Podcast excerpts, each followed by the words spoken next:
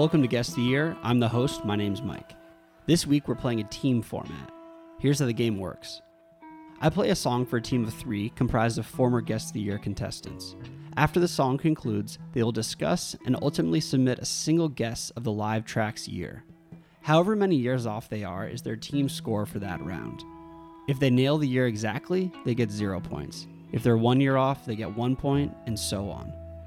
After 5 songs, however many years off they were in total is their team's score for the game. On the next episode, I'll play the same 5 live tracks for another team of 3. Whichever team has the lower score wins a prize pack of Guest of the Year shirts. Unlike the main tournament, where the winner stays on, these are one-off matches. We'll meet the Deadheads in a moment, but first, without further ado, the Grateful Dead.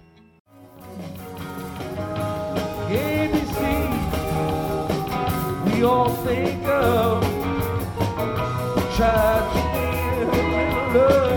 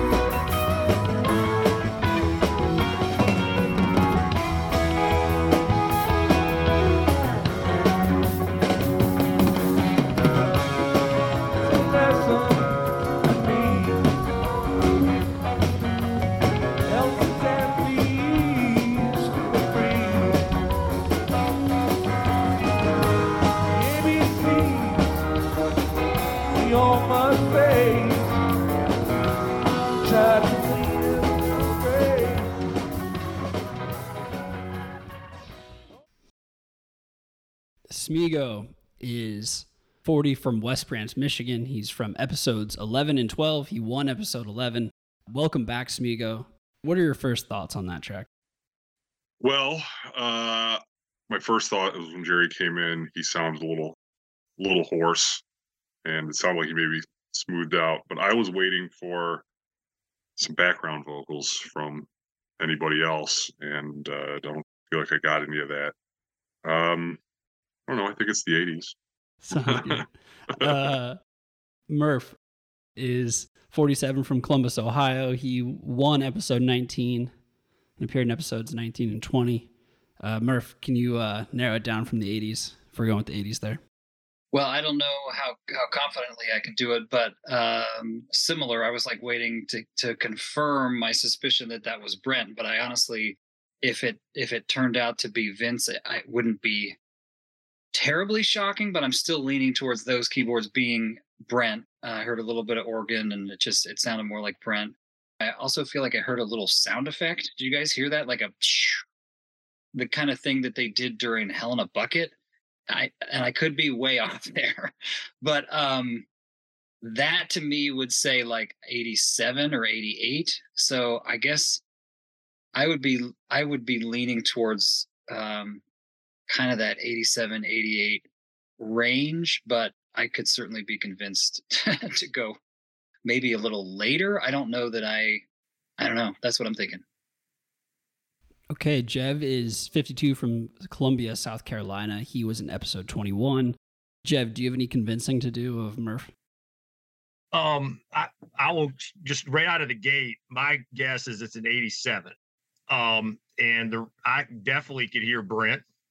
The way that the recording sounded, there used to be I had some FM broadcasts, bootlegs from 87. There's one in particular from Brendan Byrne Arena, 87, the March fall spring tour that this sounds a lot like. Okay, I'm not saying it is at all because it's freaking touch of gray. It's hard to tell, but also Bob's guitar, to me, always had a very metallic sound. anyway, to me, it sounded like an 87 version of Touch of Grey. But I definitely don't think it was Vince. Could be later than 87. Definitely wasn't one of those early, like, you know, like when it first came out, it definitely wasn't that. I agree. It sounded more kind of. Yeah, it was like a circus song when it came out. You know, like, yeah. I just think of that Brent sound from the early 80s. It's like. So, Smego, how are you feeling about Gev and Murph's input? I definitely don't think it's one of those early Touch of Grey versions. I would be comfortable with 87. Same. That's what I thought it was all along. So I could be convinced to move it a year or two, but that's as far as I would be willing to move. It's best to play it safe. I don't think it's before 87. Does anyone object to 87, or do you want to put that through? Let's put it through. Lock that shit in. All right. It was Touch of Grey at Henry J. Kaiser Convention Center in Oakland, California on March 16th, 1988. 88, fuck. That's pretty nice good. Nice work. Yeah, yeah, like, right, that's all you can do. Good. Gev, you're shaking your head. Do you feel like you missed something? No. Okay. One of these dudes that said 88, I wouldn't have argued with that. Those are really similar years. It just sounded like the atmosphere of the tape.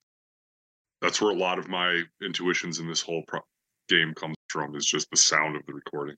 Yeah, and I don't think there's much distinction really, like, to me audibly between those 2 years. They're pretty similar in my mind, and I think you get the same kind of atmospherics and for the most part the same equipment, and there's not a big distinction in people's voices. So we can just think of 87 and 88 as one big mega year, and we'll just say, you know, we did as well as we could. Yeah, Murph, you put the range at 87 to 88. Why didn't you stretch it to 89 or as early as 86? I feel like they made in my mind, a real leap forward in 89 and 90. I just, I feel like there's they're playing with more self-assurance and confidence. And I feel like Jerry's voice is getting better into 89 and definitely, especially 90. And the recordings are better. For sure. And so to me, this didn't feel like it was quite there yet. So I was thinking 87 or 88. And I want to listen to that back. But when I heard what I thought was that like sound effect type thing, I thought they were doing that sort of thing. I think that's like a Dan Healy thing that he was doing more and more in like 87. But he probably was doing some of that into 88 until Bobby was like, okay, you need to stop doing that. And why not 86? Jerry sounds like Fozzie Bear in 1986. Yeah, he's got this unmistakable sound in his voice. Well, Smego, we were talking before, and you said that after, you know, being in the Dead forever, you got into Phish in 2021. Yeah, how did that happen? Vehemently being anti-Phish. Well, we were talking a little bit before, but it was just that post-pandemic having a phone in my hand, you know, and seeing the first and second set previews from Dead and Company and Phish, and I really wasn't liking what I was hearing from Dead and Company, and, you know, I still didn't really like these Phish songs, but as soon as they got into the jam, I was really feeling it. And one of my best friends in high school who turned me on to the Dead, who Phish is his favorite band, and I always told him I would never go to a show with him, so stop asking me to. I called him up. And I said, hey, man, he lives in the mountains. And he flew out, and we went. Sick. So you guys have 1 point. Great work. And let's play the second song. Go hear Uncle John's band. Hear to the time.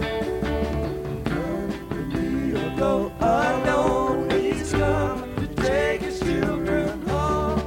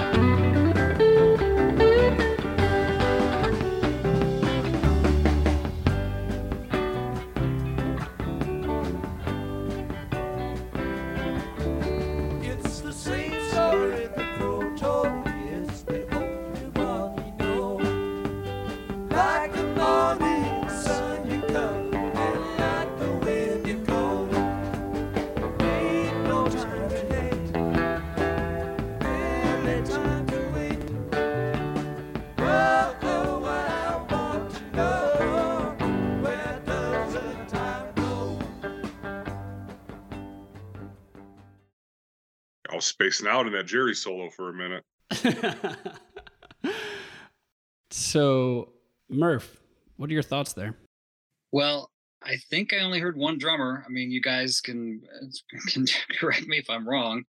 I was trying to listen for Donna, and honestly, I don't know if I ever really heard her, but there's always those kind of one-off shows where it's like, oh, she wasn't there because she was, you know, having a baby or something here and there. So I'm thinking like pre-hiatus. To me, Phil's vocals were kind of, nicely kind of up in the mix in that way that I associate with like 73, 74.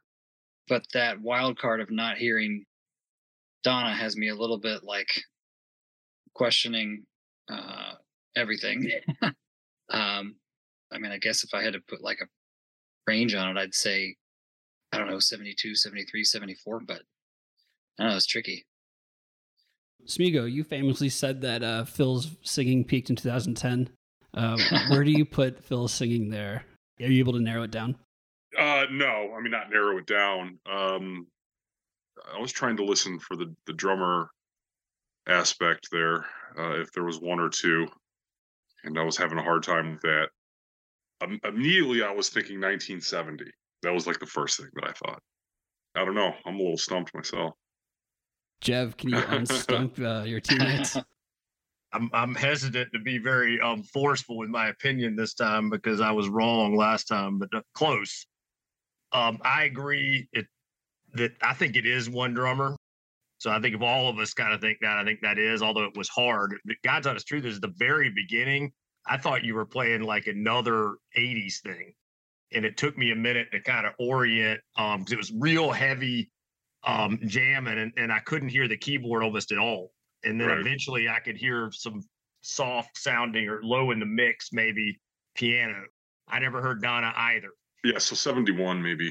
I don't know. For me, he's only plays at a few 71 shows. Right. And I actually listened in the last couple of days. There was a show that Mike did a couple weeks ago where the guy played a late one of those keys right at the beginning.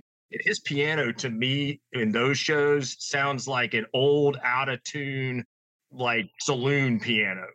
And he's playing a weird, it didn't sound like that. And those are very distinct. Everybody on that show was wrong. I knew that one right dead on it because of the unusual piano. And I think the rest of them just hadn't listened to those shows. It was only a couple months. It's like, didn't he come in, like, what are you guys from? October of 71, isn't it?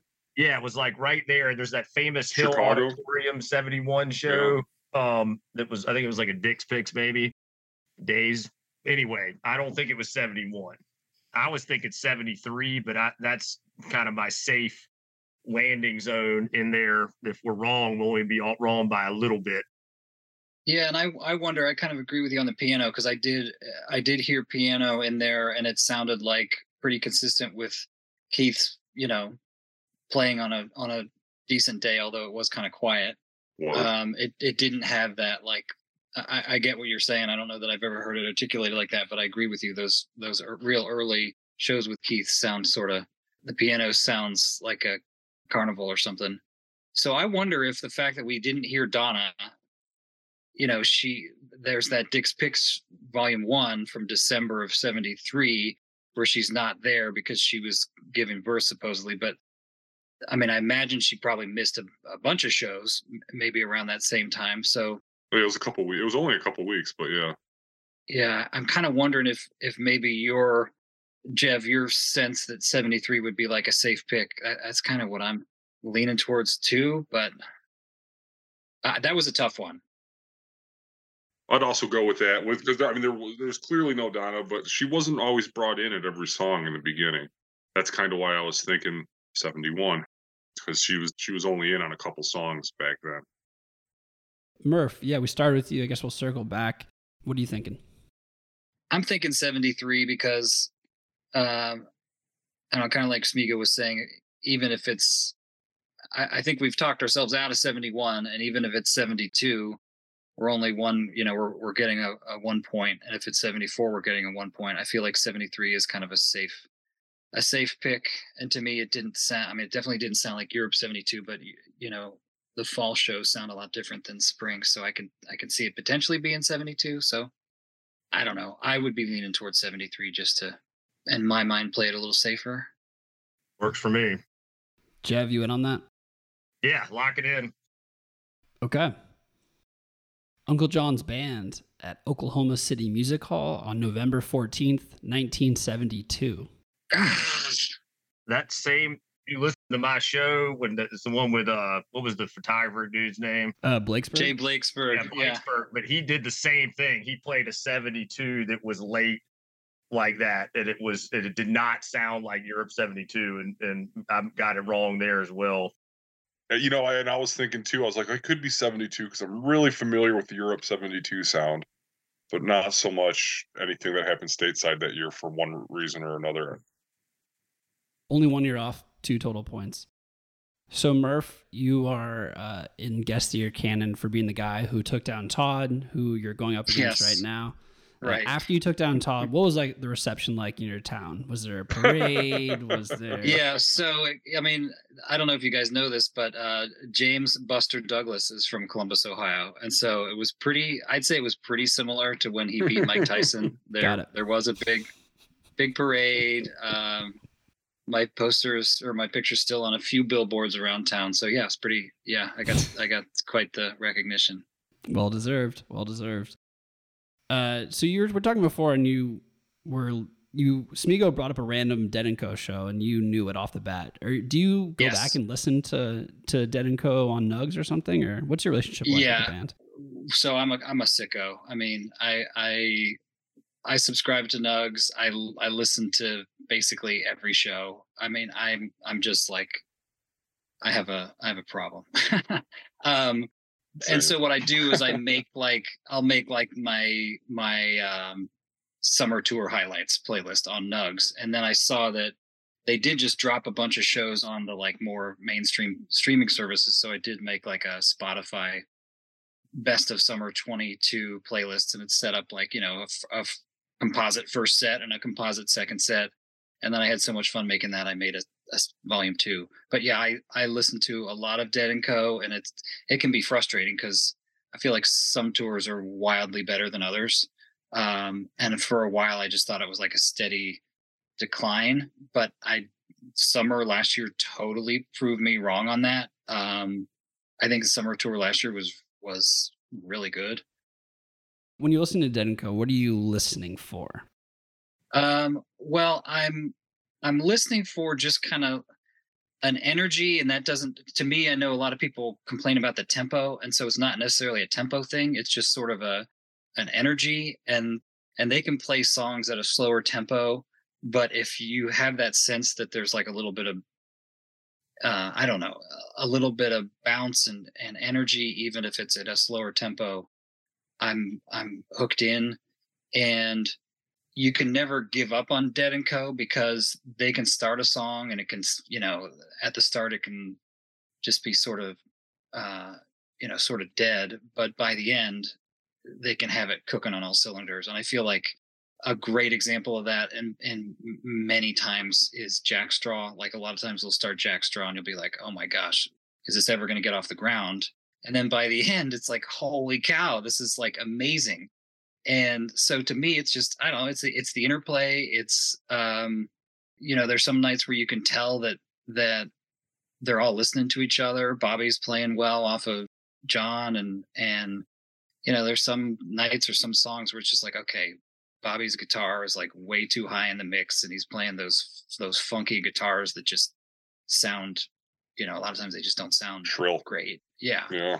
But there are other nights where it's like, oh God, he's knows what he's doing. He's playing like this counterpoint stuff, and John's like weaving in and out. And I gotta say, I was bummed when Kreutzmann missed a few of those shows last summer due to what, you know, then was health problems, and now he's sitting out this whole tour, which it sounds like is more kind of the, you know, quote creative differences. Yeah. But when Jay Lane stepped in, I thought he did an awesome job, and honestly, I thought they sounded just as good, if not better, to be honest. No slight against Kreutzmann. I would prefer to have him in that slot. I'm not talking smack about him, but for whatever reason, I think some of the shows that I liked the most last summer were Jay Lane shows. Awesome. Well, you guys are in a good position. 2 points after two songs. Let's play the third song.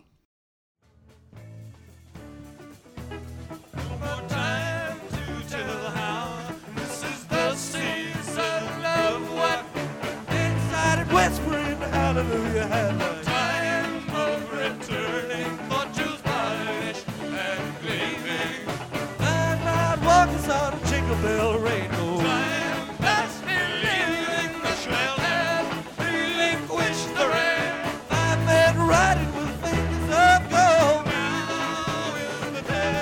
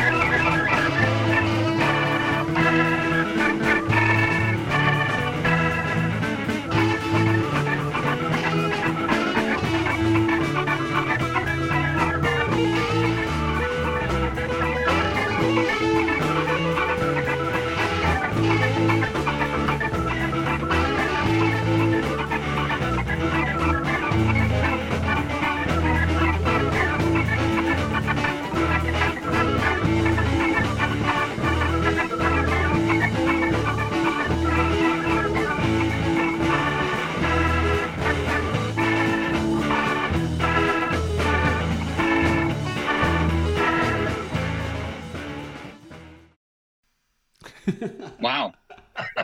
Sweet. Geov, what are your thoughts? Definitely Primal Dead.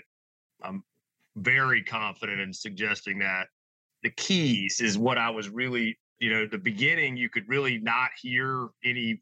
I was convinced it was definitely Pigpen. And then there was that period when they the band laid back and somebody was getting down on the keys. And I still want to say that was Pig and not TC, but I could be convinced otherwise. That was unusual key action that came in that really has me thrown for a loop. If we can convince ourselves it's not TC, it's probably 68 or 67, and if that was TC, then it's probably more 68, 69. I don't think it was 70. I think that's too late. And I don't think it was those 66 tapes sound like they're really raw. This is a little, they're getting into the heavy jams at this point. The acid is taking hold. How many drummers did you hear? Two for sure. Yeah, I think two for sure. So what does that tell you, Murph? Well, I totally agree with everything Geov said, although I think I'm a little more definitive in my mind that it was Pigpen.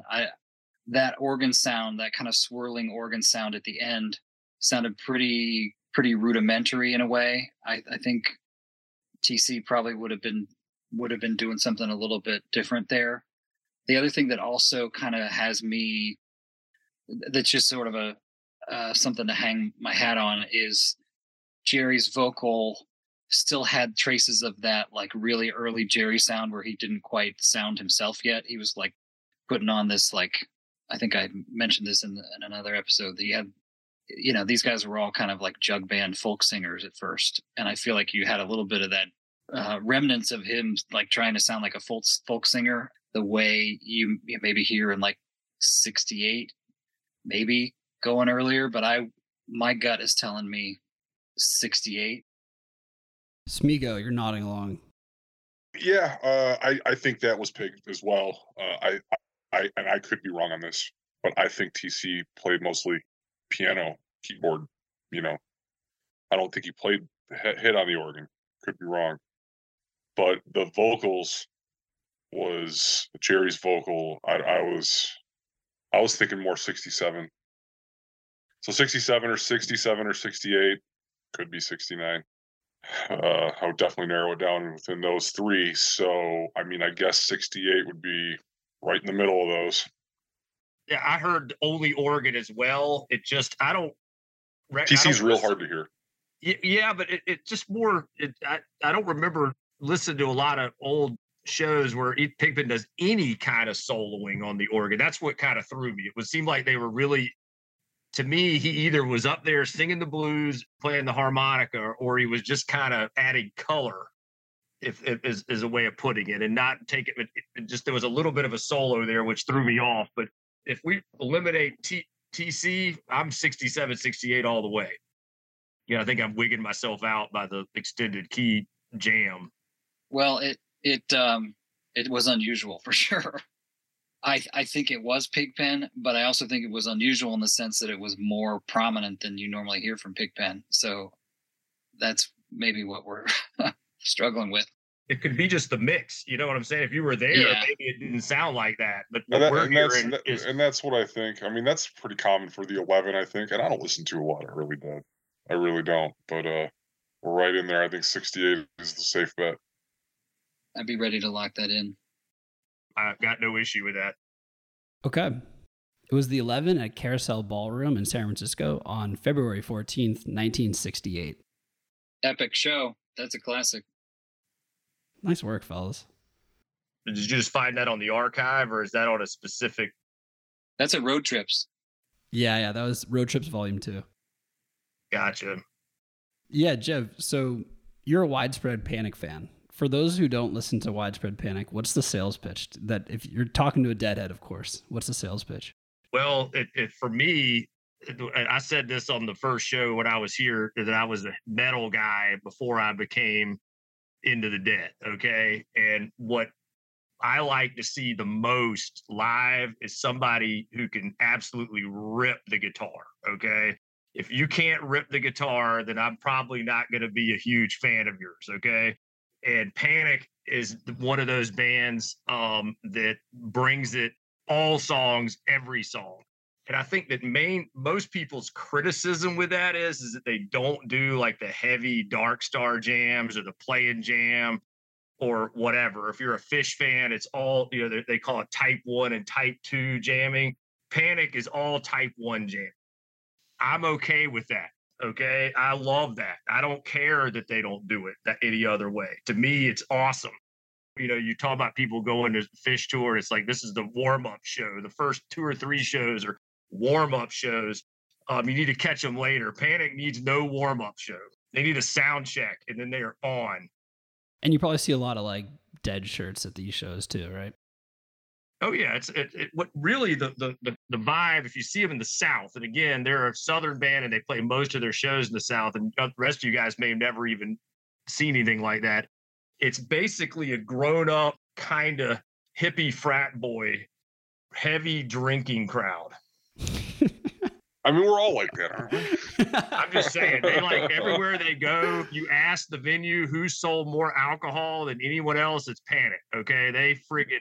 People go there and the fans are super nice and very welcoming. There's no gatekeeping that I've ever seen in the Panic community, which is definitely a thing in the Dead community and the Phish community. Absolutely. What's worse, Phish or Dead in gatekeeping? For gatekeeping, Phish, I think, is the most hardcore, geeky gatekeeping scene. Try to get in the front row in that pit.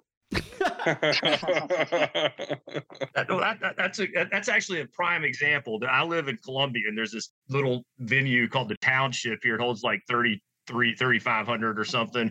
And I've been on the rail at the Township many times. And you can leave, go to the bathroom, and just roll right back.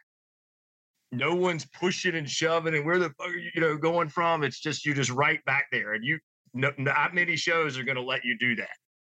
That's awesome. Yeah, it truly. I brought my son, who's now 21. He's been to quite a few Panic shows. And even when he was young, we would get down there in the front, and people were always really cool and not, it wasn't sketchy or good crowd. Great. I'm sold. So you guys have 2 points heading into the fourth of 5 songs. So you're setting a mean pace for Todd, Joshua, and Jonathan. Let's play the fourth song.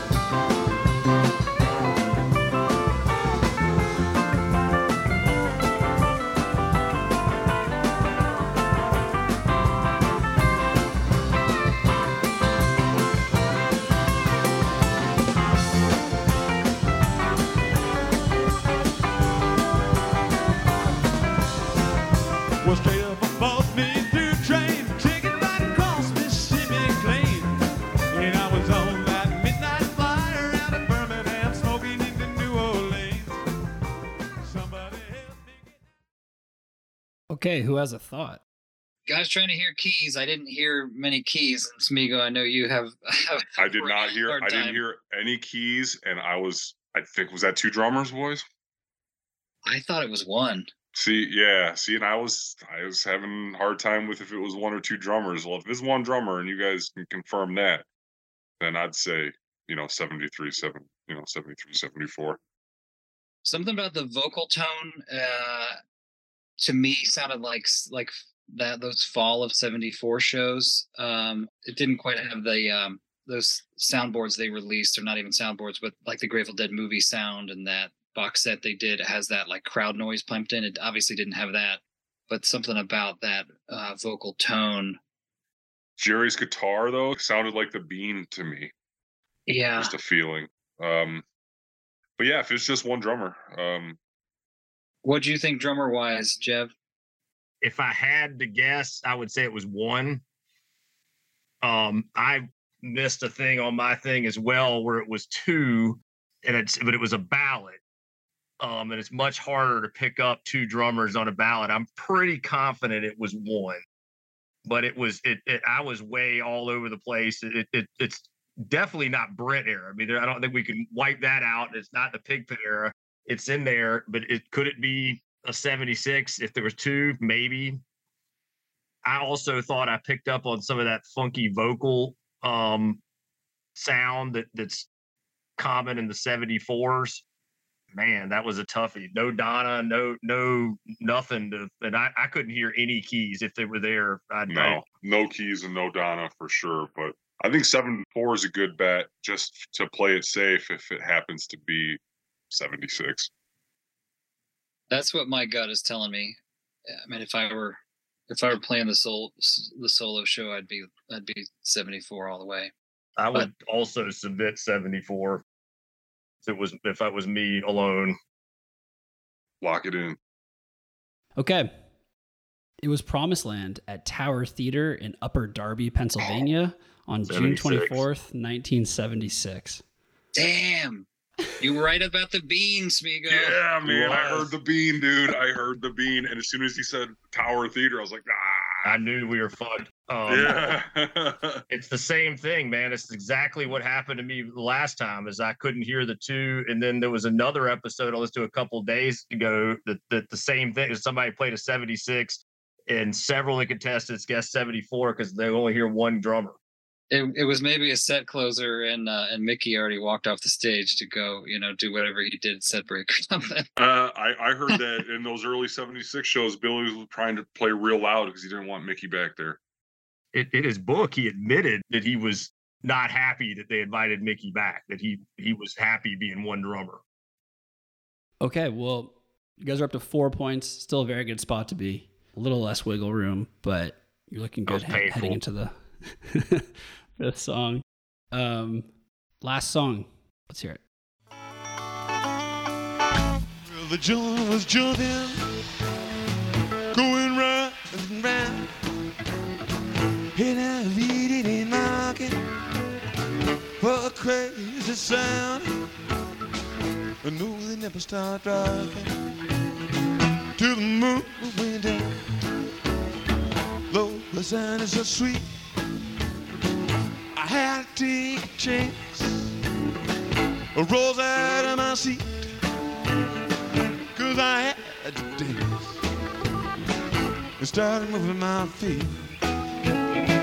Oh, yes, and clapping my hands. But no rhythm, I started rocking out. Going round and round. Hey, I read it and rocking. What a crazy sound. No, we'll never stop rocking till the moon went down.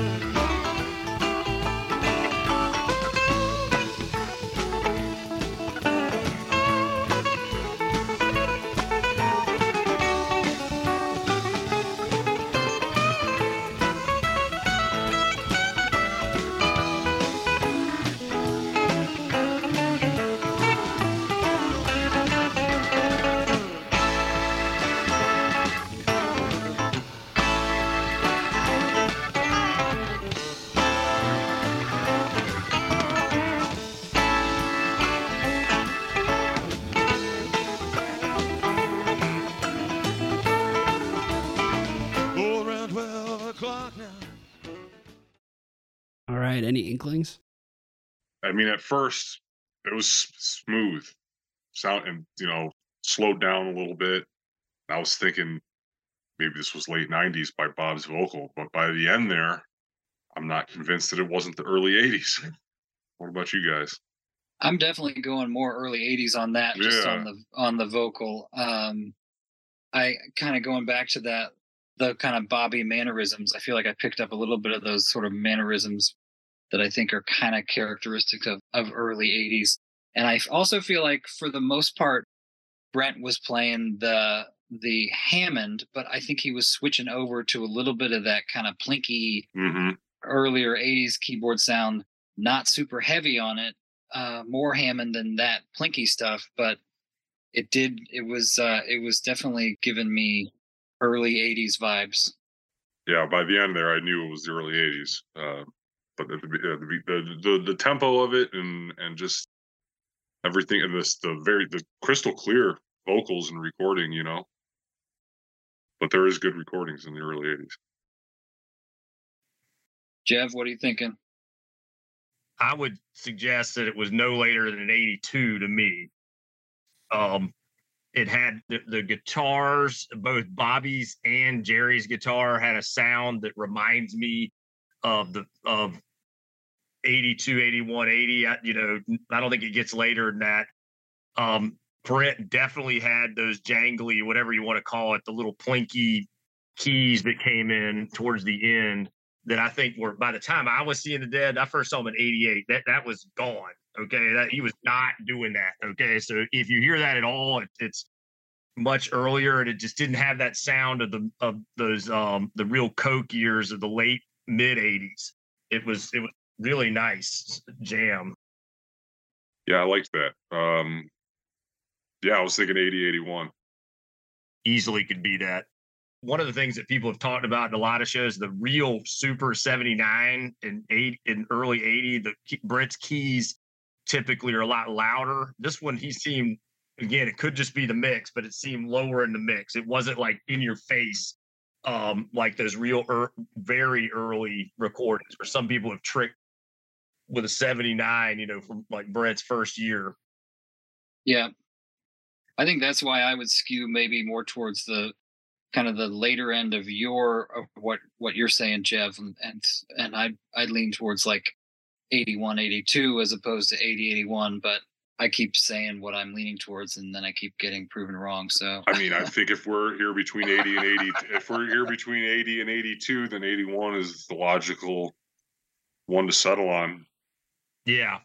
I wrote down 82, but I got no problem with. I'm notoriously bad with these years. Yeah, I am too. So don't listen to. More often than not, I'm off by a year or two. I'm close, but I very rarely playing along with Mike's show do I get these dead on. Sure. 81's good with 81, me. 81. We're going with 81. Log it in. All right. Well. You're not that bad at it, Gev, because it was rounded around at Nassau on April 11th, 1982. Hey. Again, what could you say, man? It sounded right. It's funny because I started collecting bootlegs like about in 86, and those early 80s ones were very difficult to get. I never had that many. I think even now, if you go look at my iTunes collection of, you know, just lots and lots of Dead. I have the least amount of shows from the early 80s. I had an Alpine Valley 82. Is it the one where the music never stops? Like it's like a sugary and the music never stops. Yeah. Yep. And the recording kind of reminded me of that. That's a really good show if you never heard it, Mike. Yeah, no, I've definitely heard it. I was talking to Mike. Yeah, well, I'm Smego. I forgot I'm Smego. I'm also Mike. Yeah. But yeah, my birthday is August 9th, actually. So Jerry died on my like 13th birthday. But they played the day before I was born. They played Alpine Valley, which would become my hometown venue. I think it's kind of like a destiny thing or something. Love it. Sweet venue too. Kind of going back to that, it's the Bobby guitar the way Jerry's guitar sounds, it's still the Tiger, but it sounds a little bit different in the early 80s. Like it may have been amps or something else that he was using, but it sounded a little bit different then than it does in the late 80s, 90s. Yeah, for sure. You guys were great. That was amazing. 5 points total. Thank God for the zero. Yeah, that was big. That was a very good benchmark score. Nice work, guys. Todd's going to blow us out of the water, though. That's the first thing. But I was there the show after the guy that beat you, Murph, and that was the first thing I asked, like, which one of you motherfuckers beat the great Todd? Yeah. Yeah, Jeremy, he's really good, too. And then his dad came in and beat him. That was wild. That was Jeremy's like, I was listening to the drums, you know, and like that's the one thing that I never am saying that I, you know, other than whether it's one or two, never am I making my pick on what the drum tone was. Right. Never. Well, you do not have to worry about Jeremy in the next episode or his dad, Dean, but you do have to worry about Todd Joshua, who was the one who originally made that observation, which has now been used against him about 1979, having Brent high in the keys. And then, of course, Jonathan from episode 24. But you guys are in a good spot, 5 points. Thank you guys all so much for doing it. It's great to catch up with everyone. Okay, subscribe to Guest of the Year on Apple Podcasts and Spotify for all of our show links, including our new YouTube channel and our new TikTok. Go to guestoftheyear.net. And if you want to be a contestant on the show, sponsor the show, or make comments and ask questions, email us at info@guestoftheyear.net. Shout out to Dylan for drawing the posters. Thank you so much for listening. Thanks to the amazing tapers whose recordings made this show possible. Thank you guys all again for playing, and remember, it's all one song anyway. And I bid you good night. Good night. Good night. And I bid you good night. Good night. Good night.